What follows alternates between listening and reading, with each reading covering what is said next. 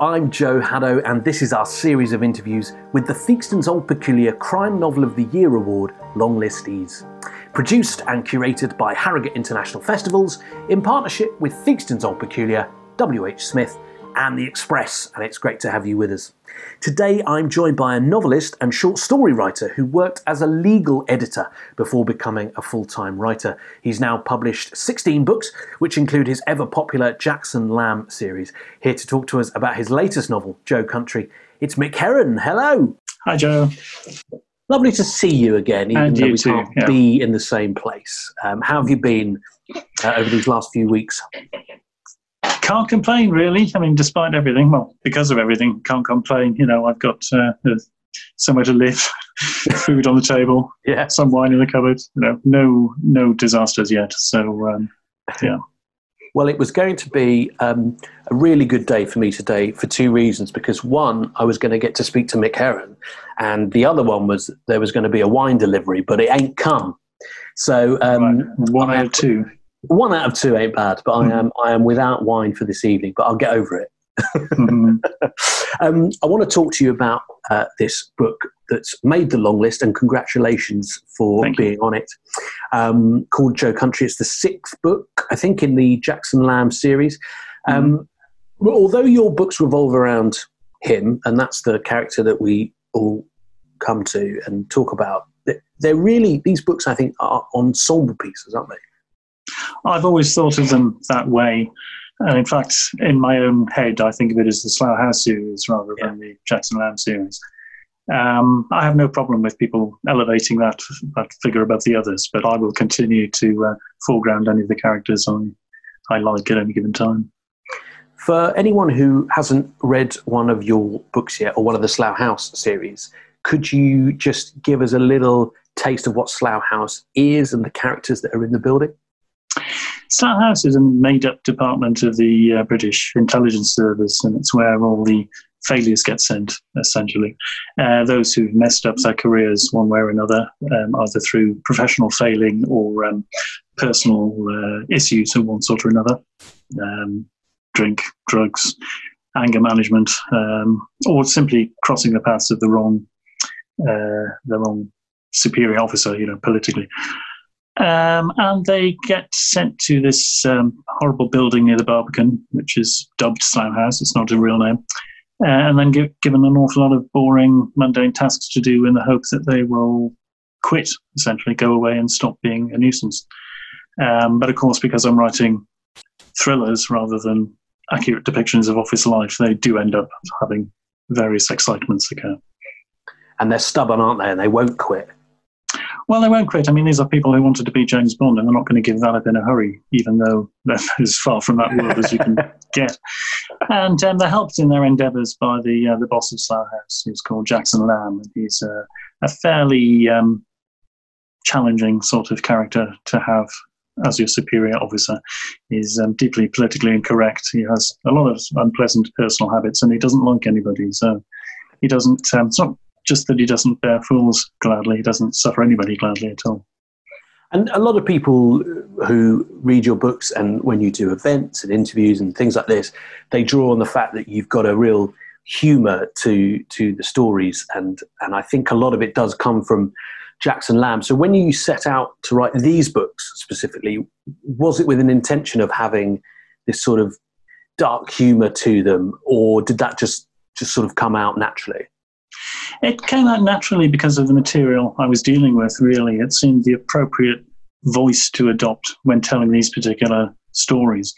Um, I mean, couched in different language, these books could be very depressing um, because they're all about people um, coping with failure and, and thwarted ambition and so on. So it could be fairly bleak, the material. Um, it could be handled in a much bleaker way. Uh, I prefer to have the characters um, react by squabbling with each other essentially, and there's always something quite funny about it. And Lamb himself specialises in being rude in as creative a way as possible, so there's there's humour there too.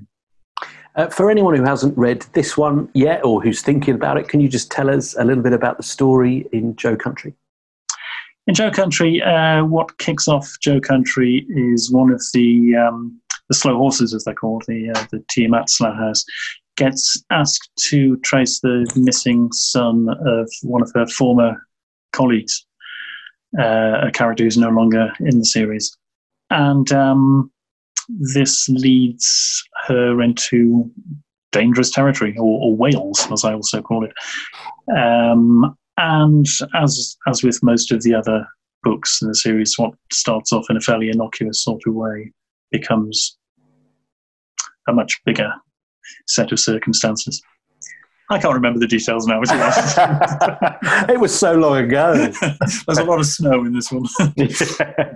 But talking of details, am I right in thinking that you reread the first five before writing this one just to make sure you weren't missing anything? Uh, at this point in the series, yes. It was either just before starting this or just before writing a short story, which I wrote prior to Joe Country. Um, I went back and read the, the first five novels, or at least the first four novels. I'm not long finished mm. the fifth one at that point. Um, which uh, it's, it's, a grueling thing to do, going back over your own work in that way. you know, you want to do it with a red pen, taking out all the bits that don't work. The books would all be a lot shorter if I'd uh, if I had an editing facility at that at that point. I love. I, I just. I can't. If, if, I had a penny for every author who told me, you know, I just don't. I hate rereading my own work, and I don't want to. And you know, there's always something you find that you wish wasn't in there. I'd be a very, very rich man. I think it's it's, it's a mm-hmm. shared. it's a very shared uh, experience with authors. I think. Um, well, rereading is such an intense part of the actual writing process. I mean, yeah. at the point where finishing the, the final draft, I feel that if somebody quoted me a sentence, I could tell them the sentence that came after it. You know, I know the book that well. But as soon as it's been delivered and is off the desk, then I kind of try and wipe it and just concentrate on on what comes next. So it's easy to forget small details, even though those details seem massively important at the time you were yeah. actually involved in creating them. Let's talk about the award just briefly, um, which is uh, you know great a great list of 18 books, and you're no stranger to Harrogate. Um, we've met there many times. Um, I just wondered if you had uh, read any of the other long listed books. I mean, I know you're probably friends with some of those authors, and if you had a couple of, you know, favourites that had stood out for you. Uh, I've read more than half of them, and I, I, know the work of pretty much everybody on that list. Uh, yes, I know many of the authors too. it's delightful company to be in. It's a it's an extremely strong list this year, as it usually is. Um, of the favourites among them, um, uh, well, Lee Child is always a big favourite. Uh, Denise is it's fantastic, and Val. If I had to pick one, I think it would be Abir Abir Mukherjee's book, um, Smoke and Ashes. Yeah. Um, he's a fantastic writer, and this is a particularly strong entry in his series, I think. But I don't want, you know, there are so many good writers on there. it's a, Chris Brookmyre, of course, Fallen Angel is wonderful, but uh, Chris yeah. won it a couple of years ago, uh, so maybe maybe he should stand down. it's a really tough question, isn't it? Because it one, is. because they're all really great books, so it's it's hard to pick one, and two, because you you don't want to just pick one and sort of single it out. But um, uh, yeah, I'm, I'm, very impressed you've read over half the list because it's a big old, big old list. But uh, it just proves that I, I, think the the list is reflective of what people are reading in the UK and have been reading over the past year in, in the crime hmm. community. Mm. Um, tell me how it how it felt to hear you'd been longlisted for this award. Oh, it's always a, a wonderful boost to one's um, ego, I suppose, to, to know they've been longlisted for a prize. It's uh, especially when you know that you're going to be in such stellar company. Um, so it, it felt, um, yeah, feels wonderful. Um, I want to just talk about the voice of your characters because mm-hmm. we as readers get great enjoyment from reading them, uh, and I just wondered if they were as fun to write as as it seems they would be. Yes and no. I mean, I do have a great deal of fun uh, in in putting the words on paper or on a screen. I use a laptop, but it's hard work as well. Uh, and the funny thing about it is that starting a new book is always it's always difficult. You know, you'd think that coming back to familiar characters, familiar scenarios, you'd have the wind at your back. But um, the first few chapters, I mean, it's like inventing the wheel all over again. Um, even dealing with characters who ought to be very familiar to me by now. You know, it's uh, yeah, every book is its own set of problems, but you know, there's there's a great deal of delight to be had in in playing around with characters whom I know quite well now, and I yeah. kind of know the sound of their voice. Um, so yeah, yes and no is the answer. Whenever the yes and no. it's a good answer for any question, really, isn't it?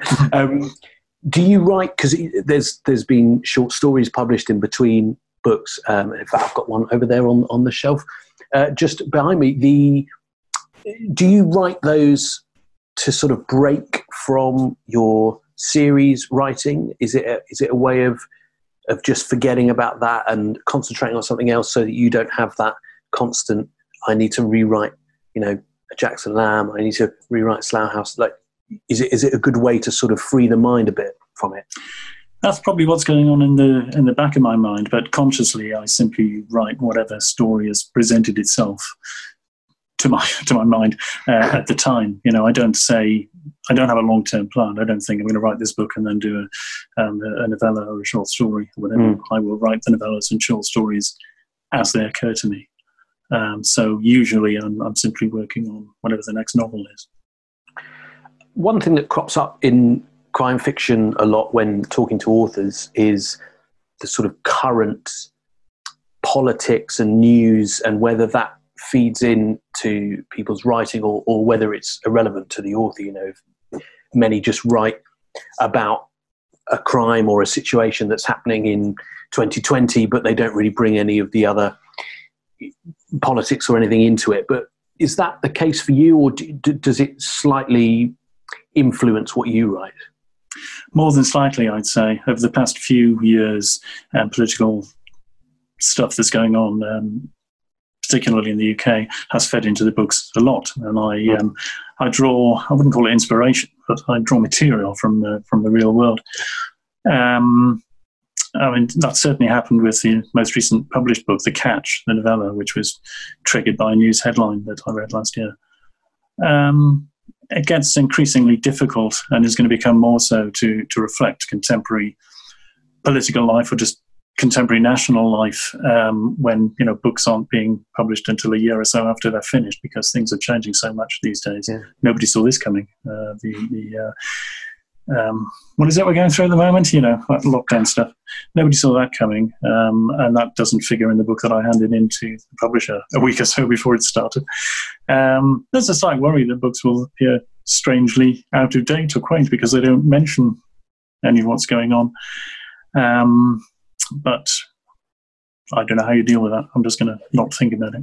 No, don't think about that. And also, I, I would say it personally. I I don't necessarily need or want some of the fiction I'm reading to reflect it, especially if we're sort of living it or have lived it.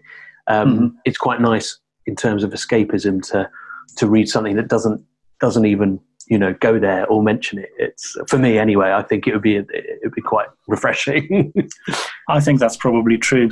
But what the world is going to look like, um, you know, economically and socially when this is all done, it's going to be a different place than it was a few months ago. Yeah. Um, that's something we're all going to be taking into account one way or another. Yeah, very much so. Um, and just just finally, Mick, um, I just wondered what the Theakston Old Peculier Crime Novel of the Year means to you personally. It means nearly as much as the um, Theakston pub quiz on the Saturday night. that trophy is the one that all writers really want, I think, and uh, and it's on my shelf at the moment. Yeah, I know it is. and you want to keep it. I should have given it back by now. oh, it's lockdown now, so you know you yeah. don't know how you're going to get it get it uh, away to someone else. They're going to have to melt another one. they will. Um, the book we've been talking about is Joe Country. It's published by John Murray. It's out now and it's available, of course, from WH Smith's if you haven't already got a copy. And remember that you get to vote for the shortlist. Um, so if you want to see Mick on that list, head over to Harrogate Theakston Crime Award. Dot com and you can place your vote there. It's been lovely catching up with you, Mick, and uh, I hope we can do it in uh, person pretty soon. Hope so. take right, care. Take care. Cheers. Bye now.